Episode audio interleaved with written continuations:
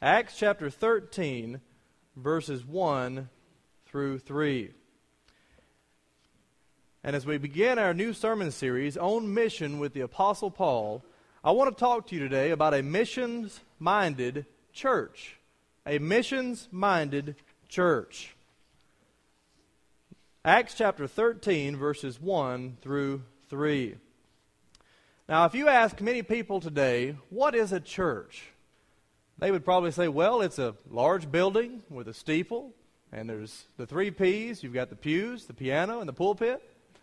And you've got a lot of people there on Sundays who are worshiping and greeting one another and showing love toward one another. And that is the answer that you would get most of the time if you ask someone, what is a church? But you see, I believe that many people today have forgot what a real Bible-believing New Testament church is. In the New Testament, and in the Greek language, the church is a word that is called ekklesia. And that word means those who are called out. And it speaks about those people who are believers in Jesus Christ that have been called out of the world and into being followers and servants of the Lord Jesus Christ. Now that is what a church is. It is the body of believers, of all of those who have placed faith in Jesus Christ and have been born again, and they are called together to do His service forever as long as they live. And then one day they will all go to be with Him in heaven for eternity.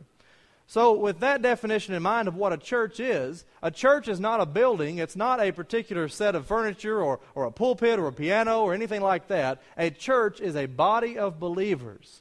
Now if we were to all go across the road or out here in the field and have church today, it would still be Black Springs Baptist Church because we would all be there together as believers. But what I want to call your attention to today is not just the definition of a church, but what the church should be. What should the body of believers of Jesus Christ be? Well, if you read the New Testament and you read about the early churches and what they were and how they operated, I think that the term a missions-minded church is one that should be used as a description.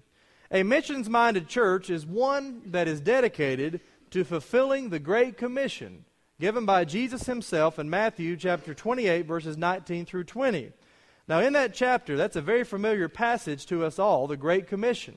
We spoke about it just a few weeks ago when we talked about witnessing to others and sharing our faith. But I want to read it once again to help you understand something. In Matthew chapter twenty-eight, verses nineteen through twenty, Jesus tells the disciples, "Go therefore and make disciples of all nations, baptizing them in the name of the Father and of the Son and of the Holy Spirit, teaching them to observe all that I have commanded you, and behold, I am with you always to the end of the age." Now that is the Great Commission, and we have heard that many times. And while many people may take that as initiative to go overseas to do foreign missions, which it is, it is also instructions for the local church. Now when Jesus gave this Great Commission to the disciples, they were being sent out to start churches in many areas of the world. This very church that we are a part of today is because those early disciples obeyed Jesus Christ and went out and started new churches. And leaders from those churches started other new churches until it completely has wrapped around the entire world today. But there are two parts of the Great Commission that are very important that we can't miss. The first part is the fact that Jesus says that we must make disciples of all nations and baptize them. You see, evangelism is the first command of the Great Commission. In that structure, in the sentences there that we just read, the first thing Jesus mentions is that we must evangelize people and bring them to saving faith in Him as Lord and Savior. That is the first priority of the church. The second priority is this: teaching them to observe all that I have commanded. Notice that it comes after evangelism. Once that you have a person saved and you have a group of people that are believing, the church is then responsible for teaching them and disciple them in all that Jesus has commanded. In other words, all the scriptures that were inspired by Jesus Christ Himself. Our job as a church is to do evangelism and to do discipleship for all those who are saved. So a mission-minded church is one that is focused on reaching the lost with the gospel and discipling the saved to look more like Christ. And what does this mean for us as a church? It means that we spend the majority of our time and our resources and our planning and our building and our work on those two goals of reaching more people with the gospel and the ones who are saved, training them and teaching them how to be like Jesus Christ. And that is our two goals as a church. And in doing all of that, we will be worshiping the Lord, and we will be glorifying His name. So in essence, like you see on the front of our bulletin, what we are to do as a church is to worship Christ, to grow in His Word, and to reach our community with the gospel. And that is fulfilling the Great Commission. And that is what I'm calling being a missions-minded church. But you know, in the church today, all across the world, there are many lazy congregations. There are many churches out there that don't have any initiative to reach people with the gospel. And then once people come to join their church, they don't have any initiative or any, any mindset that they want to train those people in the things of Jesus Christ. It reminds me of a story I once heard about a famous missionary named Jay Hudson Taylor. He was a missionary who had done a lot of work in China. And one day he had a one-legged school teacher from Scotland that walked into his office and said, "Mister Taylor, I would like to give myself over to service in China." Taylor asked him, he said, "Well, with only one leg, why do you want to go as a missionary?" He said, "I do not see those with two legs going, so I might as well go." You see, there are many able churches today that could be doing local missions. They could be discipling people within the churches, but they are not willing to do so. And somebody has to do it if we are going to fulfill the Great Commission. Many people today are confused about what the church is. Some people believe that the church is just a place for fun activities. The church is a social club or a place where we come to hang out with all of our friends and family members. Some people believe that the church is just a place to come and hear good music, their favorite old-time songs. Maybe today there are many who see the church as a place to hear a feel-good sermon and able to leave feeling great about themselves and not convicted about their sin.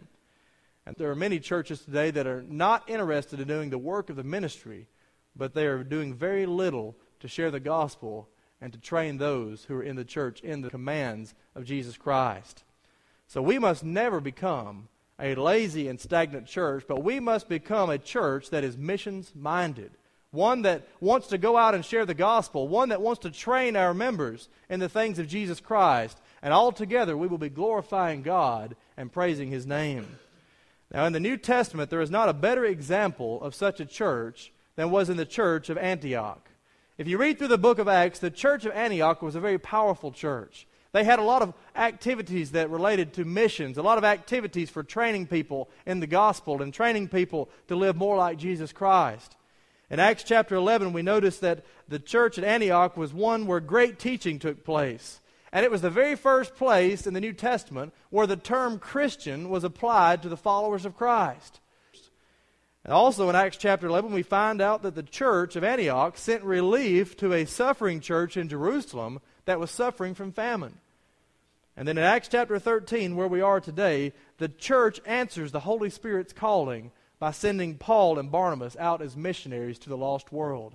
So this church was deeply rooted in teaching people the Word of God and bringing them into a relationship with Jesus Christ through evangelism. The church was mission-minded in every way.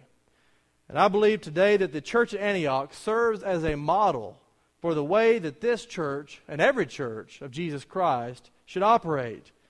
And the truth is, we must keep the Great Commission as our top priority in this church.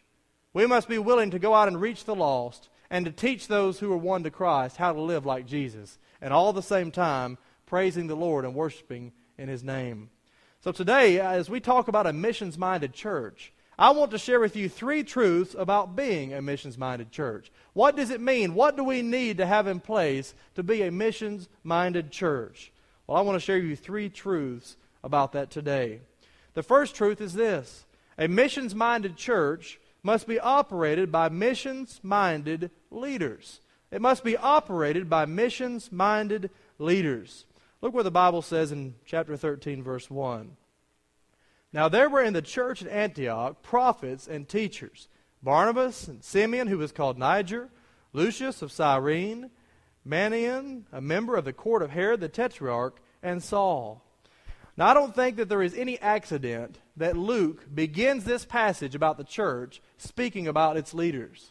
He gives us an account of the leadership of the church because it is so important. that if a church wants to be a missions-minded church, one who accomplishes the Great Commission, the church must have strong, godly, biblical leaders.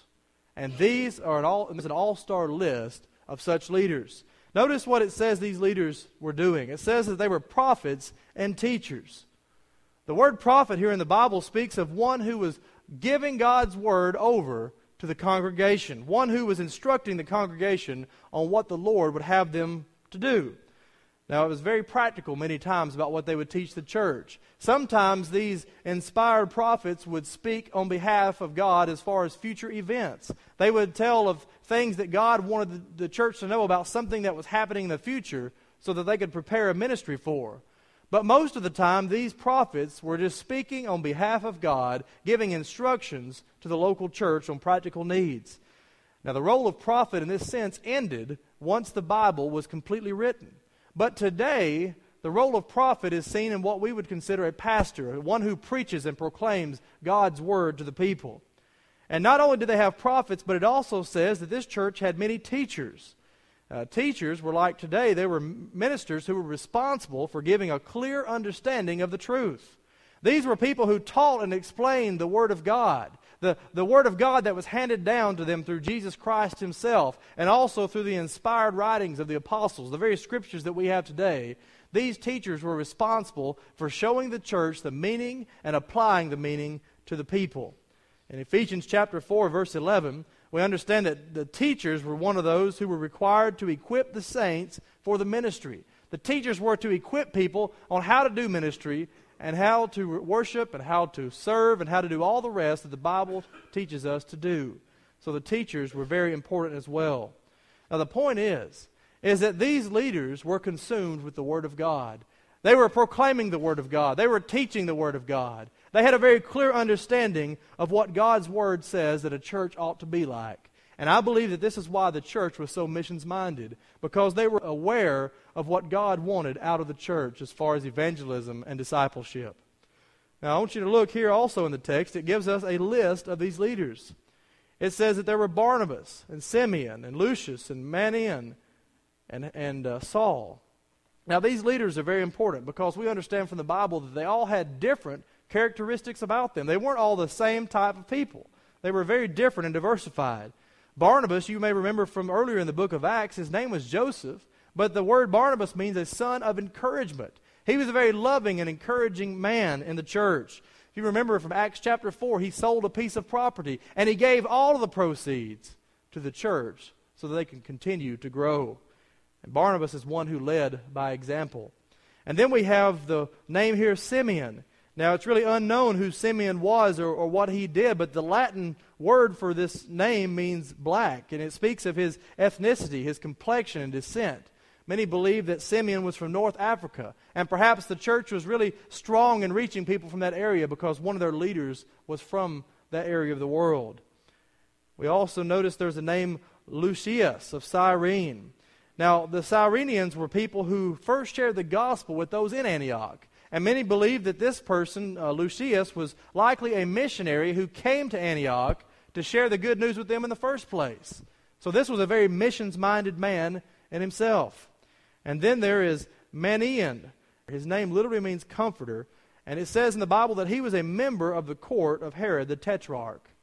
In ancient times, a person who was royalty, if they had a child, they would recruit other children of the same age to become part of the family as they raise a child so that they would have others to play with and others to be raised with. And this man was a member of this court. In fact, the word actually means foster brother. And this was a very prestigious honor for this man. And we know that he was a very strong leader in the church as well. And then last but definitely not least is Saul. Now, most of us recognize him as the Apostle Paul because his name changed. But this was a man who was once a persecutor and a killer of Christians, who later became the greatest missionary and one of the most devout believers that has ever been in the history of the church. He was a great Christian missionary and theologian, and he was invited by Barnabas to teach in Antioch. So given the five resumes of these men, you see that there is a great diversification in background. You had people of different race. You had people of different upbringing, people who had different skills, all kinds of different attributes about each one of them. But if there was one thing in common, It was that they loved the Lord Jesus Christ and they were willing to fulfill whatever commands He gave them. And you see, this was a something that was common among all of these leaders, is that they wanted to be a Great Commission church. They wanted to be a missions-minded church. And they united together to lead this church at Antioch to reach the lost for Jesus Christ. You see, the Bible tells us that without great leadership, we can't have a great church.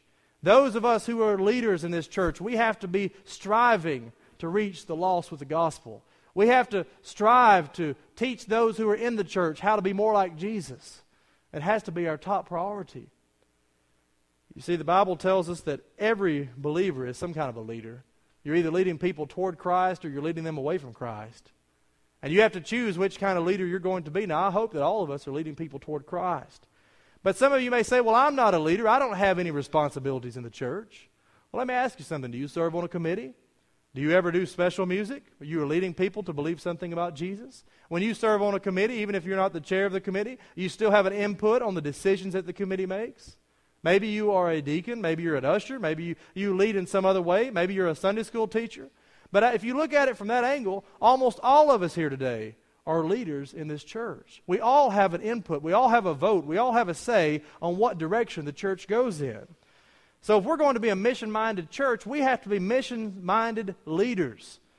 Every ministry and financial decision we make in this church must come down to how it's going to impact the local ministry, how it's going to impact reaching those for Christ, how it's going to impact teaching more people to be like Jesus. Every moral decision we make outside of this church building needs to be based on how is this going to affect the church? Is my way of living going to give the church a good reputation? Or is what I'm doing outside of the church as a church member, is it going to bring shame to the church? Somebody once said, you can't lead anyone else further than you have gone yourself. And if you are going to be a strong leader in the church, it means that you need to lead others to be more like Jesus. You need to lead the church into reaching people with the gospel. You need to lead the church into becoming more like Christ through discipleship. So church leaders must be missions-minded, and we must do everything possible in our planning, in our giving, in our finances, and everything to reach more people for Christ and to disciple the saved to be more like Him. Now you may say, well, we're ready to lead, but how do we know which direction God wants us to go in? Well, that brings us to our second truth today about a missions-minded church. A missions-minded church is one that is open to the leading of the Holy Spirit. It is one that is open to the leading of the Holy Spirit. Look what it says in verse two. While they were worshiping the Lord and fasting, the Holy Spirit said, "Set apart for me Barnabas and Saul for the work to which I have called them." Now here the Holy Spirit tells the church through the prophets and through the inspired teaching to set apart Barnabas and Saul. The two greatest missionaries that they had, the two greatest thinkers and theologians that were in the church, perhaps the two greatest teachers that they had. The Holy Spirit says, set apart these men. I have something for them to do. Now we know that if we read on through the verses that this was the first missionary journey that Paul and Barnabas would go on. And on this missionary journey there would be thousands of people. And a good number of churches that would be brought up because of these two, the works of these two men. And the Holy Spirit had a plan for the church. Now, you understand here that this wasn't the church's idea, but it was God's idea. God had the plan, and through the Holy Spirit, He told the church what to do. Now, you know, I really believe in my heart that God has great plans for this church. God has many great things for us to do. There are many people that we need to reach. There is new territory that we need to get involved in. There are new programs that we need to establish. There are new ministries that we need to, to start and to be a part of in this church to reach more people for Christ. And if we allow the Holy Spirit to speak to us, if we are open to the calling of God, the Lord Jesus Christ will direct us in what we are supposed to be doing. Now notice that it says here, for the work in which I have called them. This church, even though they didn't get immediate instructions, the Holy Spirit didn't set out exactly what He wanted for them to do at that point, but the church was willing to allow God to direct their course of action. Now, how do they understand what God wanted them to do? How do we as a church, how do we understand what God wants for us to do? How do we hear the Holy Spirit's voice? Well, I believe if we notice what activities they were doing in the very beginning of verse two, we can see how they were able to understand. It says, while they were worshiping the Lord and fasting, the Holy Spirit said. It didn't just say while they were all meeting together. It didn't say while they were just hanging out. It said there were two activities that were taking place. While they were worshiping the Lord and while they were fasting. Now, to worship in the general sense in the New Testament, it means to glorify God through singing, through service, through prayer and studying and being obedient to what His Word says. That is how we worship the Lord. So this was a church that was doing all of those things. They had their very minds focused on the Lord and His greatness.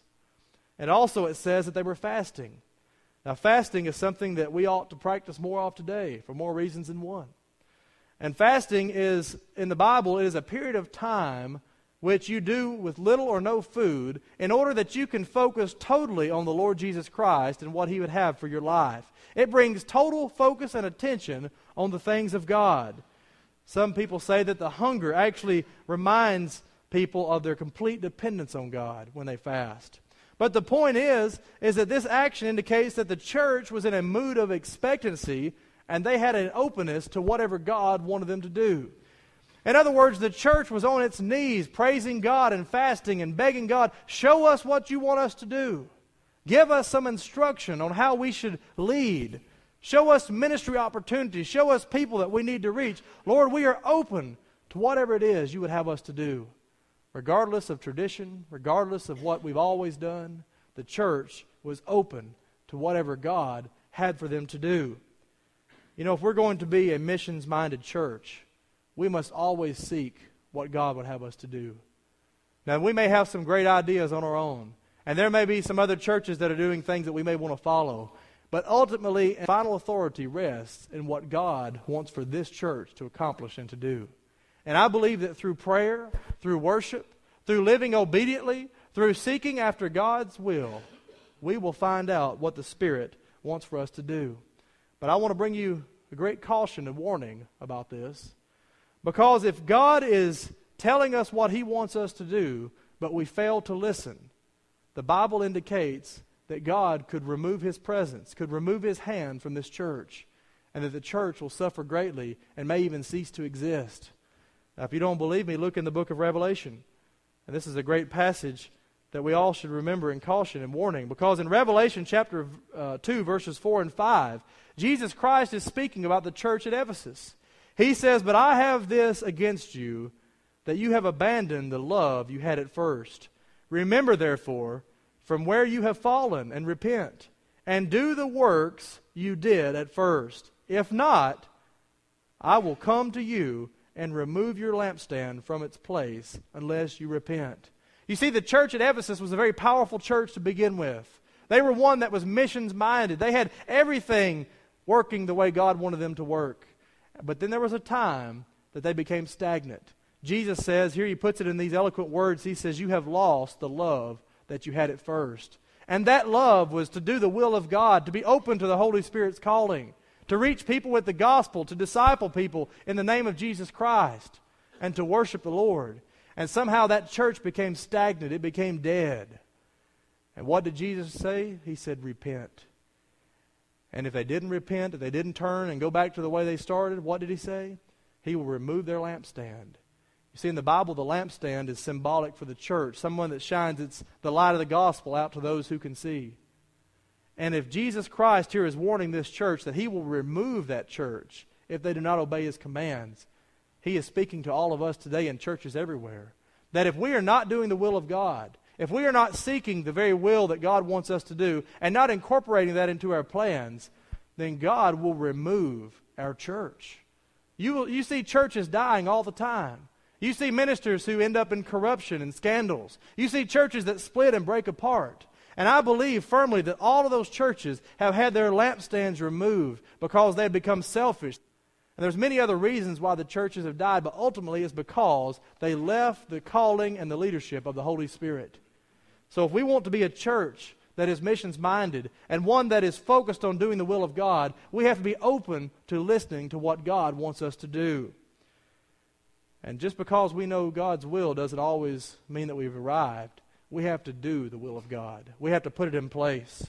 And that brings us to our last and final point today, is that a missions-minded church is obedient to the leading of the Holy Spirit. Not only do we need missions-minded leaders and need to be open to the Holy Spirit's calling, but we must be obedient to the leading of the Holy Spirit. You see, I really believe that God has a plan for our church. There's a great work that He has for us to do. But if He reveals that to us, and we are not willing to do the things and, and put the resources in place to accomplish those things, then it doesn't matter because we're not being obedient. But here is a church that was truly obedient. Look in verse three. It says, "Then after fasting and praying, they laid their hands on them and sent them off." You see, the church was all united in this effort to send out these missionaries. When the Bible here speaks of fasting and praying, they weren't seeking necessarily the direction that God wanted them to go in. They were already they had already agreed upon that. They were praying for these two men who went out. They were fasting and praying for God's guidance and leadership and encouragement and, and blessings for these two men that they were going to be sending out. The Bible even says that they laid their hands on them. Now, some people may say, well, is this an ordination service or what is this? Well, no, this isn't an ordination service. It's not, they weren't receiving the Holy Spirit.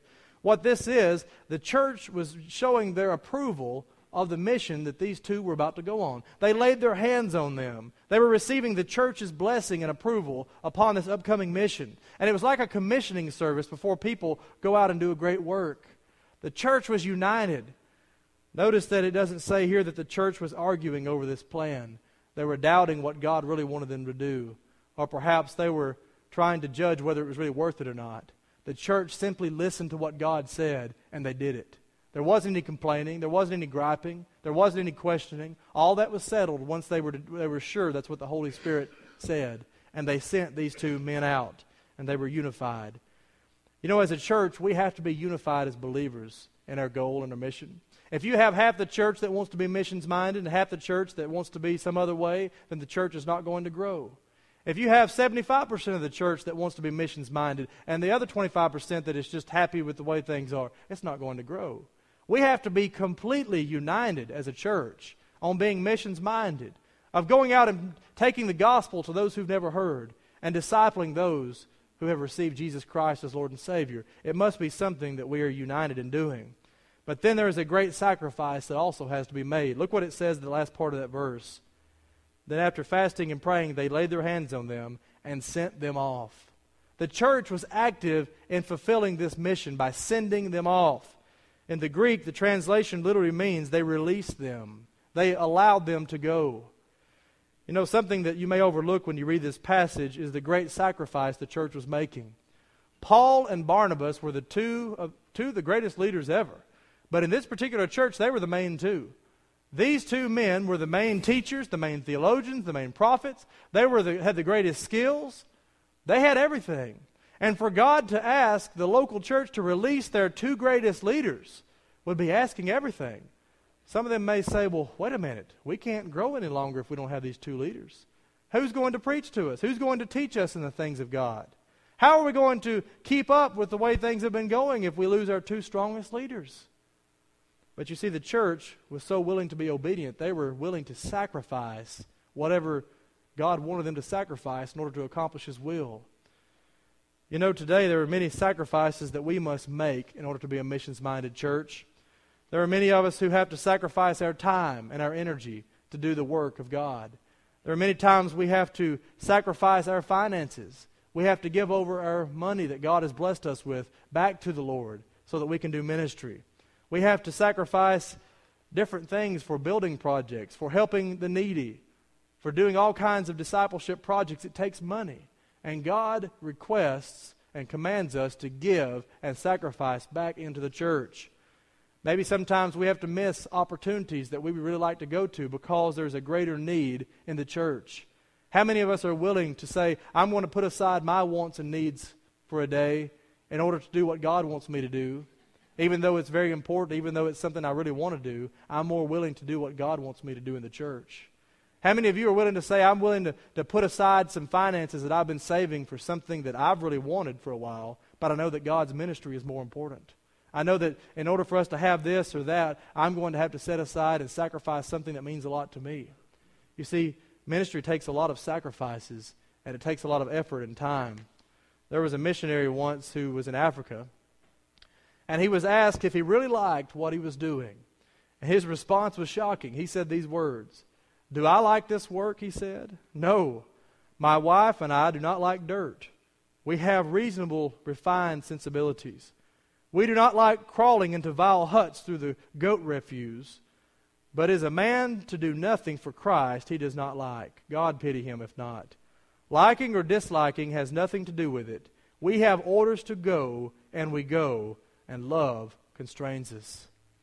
You see, that missionary said even though there are sacrifices he didn't like to make, even though he doesn't like climbing through through uh, swampland and going into huts where there's just all kinds of nasty stuff around, he says, "I'm willing to do it because God commanded us." First of all, he said to go.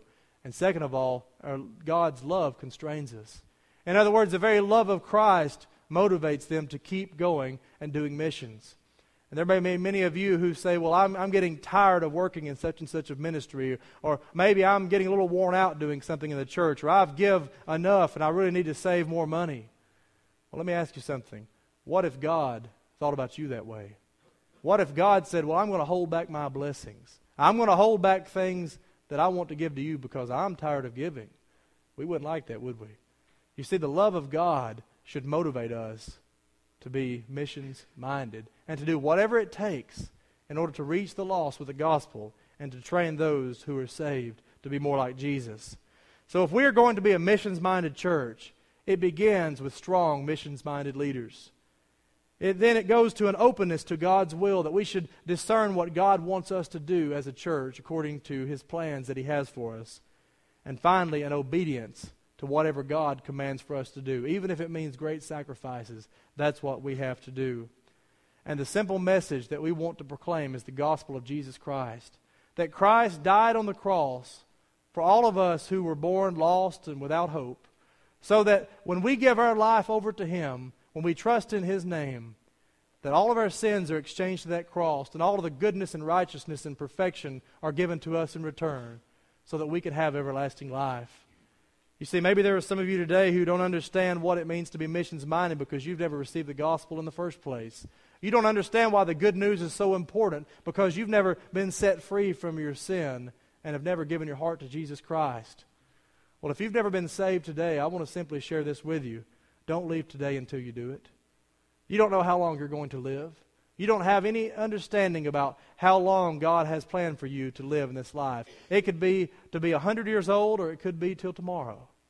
But God is the only one that knows, and He has offered you today salvation. The Bible says that if you believe in Jesus Christ and you give Him your heart and your life, and you repent of your sin, and you simply just place, place trust in Christ and ask Him to forgive you, He will come into your heart and He will save you. There's no works. You don't have to be a certain type of person. All you have to do is trust in Jesus Christ to be your Lord and Savior. And when you call upon His name, the Bible says that He will listen to you and that He will save you. And if that's a decision that you need to make today, I'll be down front in just a moment to receive you. But don't put it off, for the Bible says today is the day of salvation.